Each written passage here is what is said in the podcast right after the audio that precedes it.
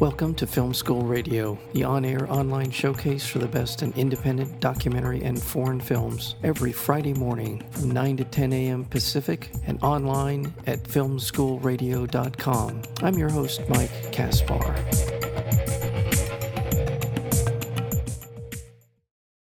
Springsteen on Broadway is a solo acoustic performance written and performed by Tony Award, Academy Award, and 20 time Grammy Award winner Bruce Springsteen. Based on his worldwide best selling autobiography, Born to Run, and nothing short of the theater event of the year, Springsteen on Broadway is a unique evening with Bruce, his guitar, a piano, his own stories, including a special appearance by Patti Scialfa. The intimate performance features personal anecdotes and songs including Born to Run, Thunder Road, and Brilliant Disguise.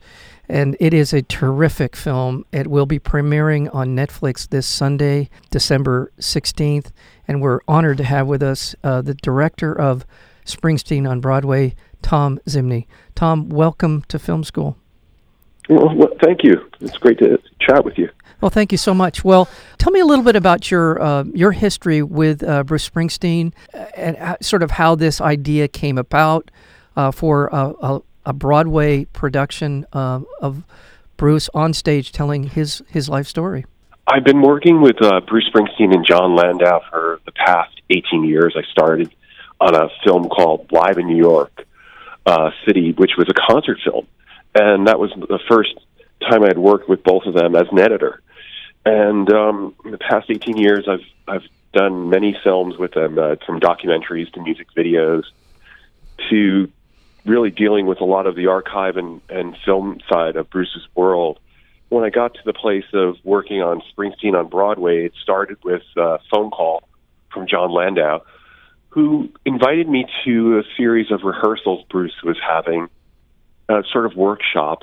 Um, he invited me to attend the shows, and and we started what I would say is our dialogue that we always have in with these projects, which is sort of watching what's going on on stage and taking notes to what's happening with Bruce. And it was the beginning of the filming process for me for Springsteen on Broadway, which was literally just a call out of the blue with John saying, "Drop, drop by and and and see Bruce's rehearsal." Mm-hmm. And and the show evolved for many months and um, to the place of seeing it on Broadway. And w- working with Bruce and John, one of the things is that we have a dialogue where we talk about choices and, and how those choices will capture the moment of Bruce's performances, but also the environment itself. And one of the things early on, I was talking with Jon Landau, and we walked around the theater together, and it was a great thing because we talked about the space and, and the way the sound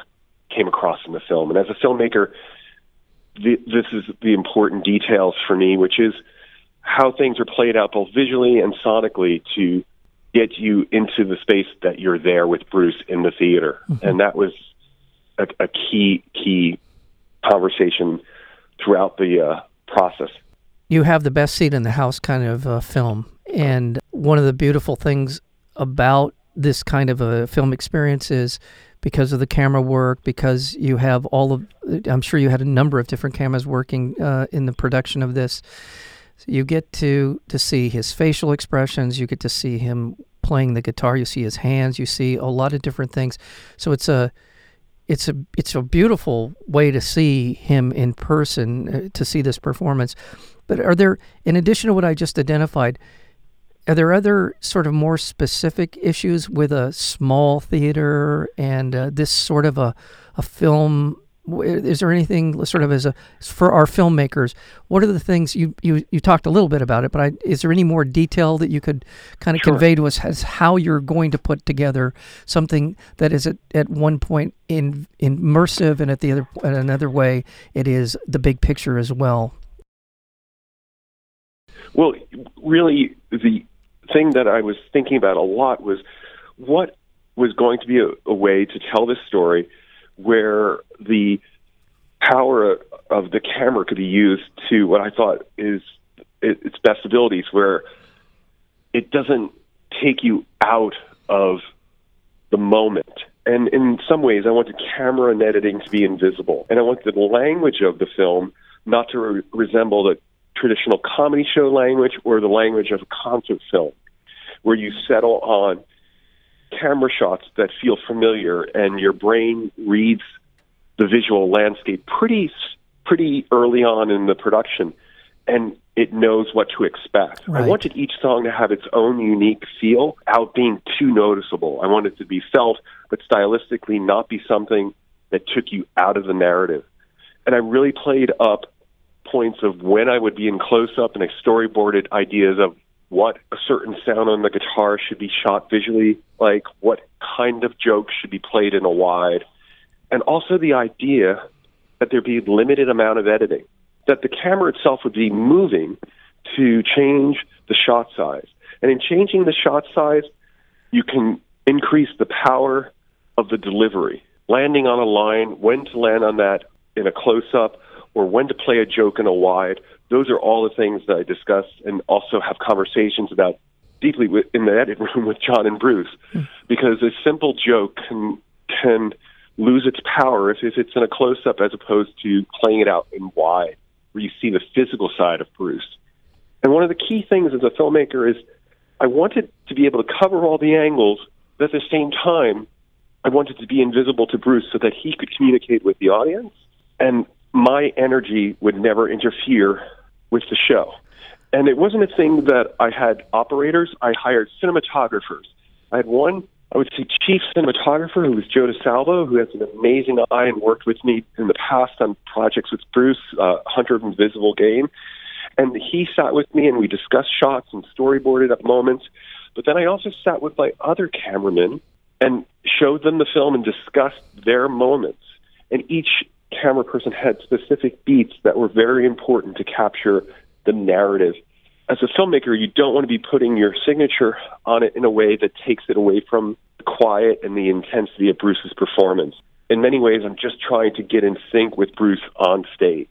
Right. And the cameramen had to do that too, which means that they had to be listening, had to be feeling the music, and had to be listening to the smaller moments because it's not a stadium event that gives you the opportunity to cut to drums or a crowd moment. This is as intense as the editing or directing I saw on The Wire as an editor or any other dialogue scene. This is solely a man on stage with a microphone and a guitar. And for that, I needed to have the language of film as opposed to the language of a, a comedy show or a concert film. I would put it in these terms. The minute you become aware of the camera, you're starting to lose the audience in in many cases. Sometimes camera work can be so creative that it's sort of it's an enticement, but in this setting and the way you're describing it, I never felt like I I noticed the camera. And and I think that's what you you were talking about in terms of uh, that. That's, that's exactly the, the in in the editing and, and the camera work. I'm hoping for it to be invisible. And there's been a lot of people who've talked about the power of the close up with this film. And it's funny because it's the power really of Bruce's eyes. Yes, the camera is close at times and is giving you a different point of view. It's actually crossing over the experience of sitting in the seats and bringing you onto the stage. Right. But the language of that is very deliberate when it does it and how. There's actually many shots that are wide that give you the full environment, an overhead shot that gives you the higher seats point of view. So these choices are really important in keeping it both personal, intimate, but also not forgetting the space itself. One of the biggest things that John talked to me about at length and early on was the idea of not showing the audience, and and that is quite helpful because I I really agree with him on that, and Bruce is in sync with that, which is you don't want to be tying it to any specific moment or individual's reaction. You want a sense of the audience, right. but it's best if the film can convey that the viewer's there right. participating with Bruce. Right, and it, and I'll tell you, for me, uh, again, at the end of the very, very end of the film, you see, uh, you get a sense of how big the theater is. It's a small theater by, by Broadway standards. I think it's 900 and something seats, but you don't have. I really felt like he was in a nightclub when I was watching this. That's how it felt it, to me. Yeah, it, it, you know, the one of the conversations in the edit room with John and Bruce was early on was how do we capture this sonically and and I had an amazing team that worked with me with John Cooper and Bob Clearmountain. John Cooper recorded the show and Bob mixed it. And the beauty of their work comes across in the film because sonically they captured the presence of the theater, the sound of the acoustic guitar. Right. And when you put that against picture, as a film director and an editor, it brings it to a new level Mm-hmm. when you make an edit and you hear the ring of the guitar, you hear the sound of Bruce's voice off mic or on mic. Um, the power of those sonic choices uh, really came across in the film and, and also gave you that experience of a small theater, not a stadium. And hearing Bruce's boots walk across the stage, those are the kind of notes that I took when I was invited and I saw the show many times. And there's a there's a thing that's really hard to describe, which is that emotional arc that happens in the show, where you go on that journey with Bruce. Yeah. And as a filmmaker, this is a great challenge. How are we going to get that? How are we going to convey that in the language? But also, how are we going to shoot it so that the lights read as they do on the stage? So I did a lot of tests where I, I worked with the cinematographer Joe DeSalvo, and we really looked at things and said, you know, if we pull back lights a certain percentage here, they're going to read better on camera. Let's look at the depth of field. Let's look at the detail. All these things were discussions. And again, uh, my collaboration with John and Bruce, they're right there. And both of them have a real strong visual background. And at this point in 18 years, we're able to have this shorthand that makes these films really exciting. I, I want to talk about um, the performance. I want to talk about so Bruce as a as an artist and John as well as a collaborator. But I want to one more, one or two more quick questions. Is sort of the technical Sure. side of this. How many cameras did you have? Uh, th- This is one performance. How many performances did you shoot to get this one performance? I filmed two performances, Okay. and the majority of it came from the second night. Okay.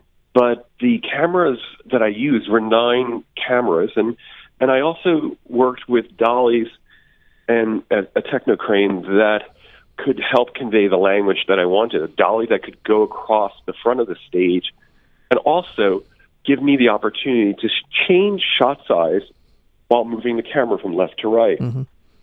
and then had cameras placed on the sides of the stage so that you could shoot directly to in front of Bruce while he's on the piano, but also so you get this straight point of view of his face in close up, but also could go wide where I had other cameras that could show the establishment of, of where he sits and how it looks from back. You know, a lot of that was pre planned. Not a lot of it, all of it was pre planned. And there would be moments that I would storyboard and say, well, camera three, this is your moment within these songs, and had notes. And I talked to each individual camera um, on headset, had a view of it, but I wasn't calling like a live show. I was going to. it I was was a ask. quiet, deliberate, Okay. directed moment. Okay, fantastic. I mean, this is this is great because what you're describing sounds like a, a great collaborative environment. As you're there, you and John and Bruce have a, a particular vision about how you want this to to overall to look and to feel, and then it sounds like you just from there you took it and you you trusted the people in that theater in shooting this thing. Feels intimate, but it's at the same time it feels like there's a big picture here of Bruce Springsteen. Um, I'm seeing the arc of I'm hearing and in, in enjoying the, the arc of his journey as an as an artist, as a, a young man, as you know, all the things that he talks about in the film that are at least as important as the songs. And um, I want to sort of segue into it feels like some of these stories were were scripted in the sense that just to, to make sure that all the stories had their own internal arc but it also does feel like there's some spontaneity in his performance. Tell me if, if that's an, an accurate assessment. There's spontaneity in all the moments that, you know, Bruce might have a scripted moment that comes either from his autobiography or it's a scripted moment for the show, but he is constantly in the moment. As a filmmaker, I see that he's in the moment responding, and nothing is exactly the same from night to night. So you have to be ready to capture something that you weren't planning for. It one of the one of the things that happened early on in the film were the first night, uh, Bruce handed me a new set list, and he had a song "Long Time Coming" added to the set list, and it was minutes before we started, and that wasn't something that uh, the night before we had planned on doing, and all of a sudden it was in the set list. There was this great moment of dialogue where Bruce was reflecting on his life, and he got very emotional, and we were able to capture it on the cameras in a way that reminds me of the things that Jon Landau and Bruce have said to me throughout the years, which is you plan a lot, but you're ready to have something just happen and unfold. And that's something that they've taught me as a director throughout the years, which is a lot of pre-production, but be open to whatever the film or music gods throw you in that moment. Yeah. Want to remind our listeners we're speaking with Thom Zimny. He is the director of the new film Springsteen on Broadway. It is uh, premiering December 16th uh, on Netflix, and check it out. This is a, an experience. I I have seen um, Bruce Springsteen and the E Street Band in concert. Uh, there was nothing like it. I've ne- never heard a band quite as powerful from the stage as that band was, and uh, and this this particular uh, project is just as powerful in a different kind of way. And uh, let's talk a little bit about sort of uh, Bruce Springsteen as an artist and sort of this this what he talks about on stage, going back to his roots in New Jersey and becoming a man and and sort of dealing with his family and all the different things that come with a family and uh, just it's a beautiful wonderful intimate I, I don't know if an artist i was trying to think of an artist while i was watching this film that has been on stage a, a, a rock musician certainly i can't think of one that has been as open and as vulnerable as he is in this in this film it, it, can you think of any any? well, there's really been no. You know, in, in answering the question, has there been anything like this before? I really didn't have a reference to an artist this way that would would be talking and and, and introducing ideas and stories on stage in this manner, and and then also the body of work and the music that right. there was no reference that I could turn to and and say, you know, this this is how this was done, and I really had to trust my gut and also trust the dialogue I have with John and Bruce in the past 18 years, where, um, you know, the Bruce is, when you're around him working and, and, and also being with John, it's, I'm taking many of the cues from the performances of Bruce and, and, and looking at the details of how they're changing, what he's honing in with the show. And then also sitting in there, sitting in that theater and, and experiencing it as best as I can, the best way that I can as a viewer. Yeah. So when you take in all those, you wear all those different hats, then you hopefully end up with something that makes people feel who have seen the show that they recognize the power of the moment. But also, if you haven't seen the show, you got a sense of it and something a little bit more that only film can give you. And that kind of was my goal as a film director, which was to honor Bruce's show as much as possible without getting in the way, and hopefully uh, give the viewer something else. And and I think with the collaboration of John and Bruce, for me, that um, this was my favorite project of working with them, and the experience was wonderful. Well, it's funny. I, I think it's very important what you said about watching this as a viewer because we've known Bruce Springsteen since the you know the early '80s We've he's been in our lives for 35 almost 40 years now. So it, it, there we may feel like we know all we know all we need to know about Bruce Springsteen, but I think by being a viewer first and watching this as, you know, and then being a filmmaker as part of this process, I think that's a really important step that you you took in order to be able to to understand and you know have a slightly different perspective on all of it. It's a yeah, it's beautiful. It's a beautiful film to watch. Thanks. Yeah, I, I was trying to think of you know other films uh, that I've seen you know sort of monologue type films. Swimming to Cambodia. Uh, there, there, there's sort of there's a reminder of that sort of that uh, onstage, vulnerable, naked in terms of you're sort of emotionally naked, and and that sense of watching something unfold that you're not quite sure where it's going to go. And with with Bruce and his Bruce Springsteen and the story of his life. Again, there are the, this is colors in the details and why he is such a passionate artist, someone who cares so much about his art, and it comes across in his words, but it also comes across in the performances, which, by the way, are quite wonderful. A lot of these songs probably we've never heard a, a, in a um, an acoustic setting like this, and those give it a, another dimension of power. So it's uh, it's a terrific watch. I, I, I, I seriously, I, I, congratulations on all of it. Well, thank you, thank you so much. Yeah, I, I would have to just one thing I wanted to say is, yeah. you know, thinking back with John and Bruce, um, this film we went through so many different movies as references to discuss, and working with them, there was classic Hollywood films, and you know, there's discussion at times of, of, of silent films like Abel Gance's Napoleon, mm-hmm. or you know, classic noir films where the lighting schemes worked a certain way. Um, working with both of them, eh, they're both very steeped in the history of, of film, and that shorthand is an important reference for both of us to, uh, you know, for John and Bruce and myself in the cutting room to have that dialogue. And you know, when I think back on Springsteen on Broadway, we ran the full gamut from the Last Waltz to the Searchers to Abel Gance's Napoleon. So, you know, there's there's not one single reference to draw from, but those are the influences in, right. in the universe that we kind of draw to. So, well, with the with this kind of project, it's been a lot of fun. As a as a filmmaker, I, I'm excited at the idea of Netflix having this out there in the world, so it can make um, Bruce available to a lot of people around the world, and and like yourself could have those moments and memories with the music and, and, and the stories that go with it. Yeah, thank you for reminding. I want to remind our yeah for I want to remind our audience again. It's premiering on Netflix on Sunday night, uh, December sixteenth, uh, and we'll obviously once it's on Netflix, it's on Netflix for uh, for a while. But try to check it out uh, as soon as you can. Sunday night it'll be on. And uh, Thom Zimny, I, I really appreciate your time today, and all my best to you. Yeah, as well. And all my best to you and to uh, the entire team. And uh, thank you so much for being here and uh, part of Film School. Thank you, sir.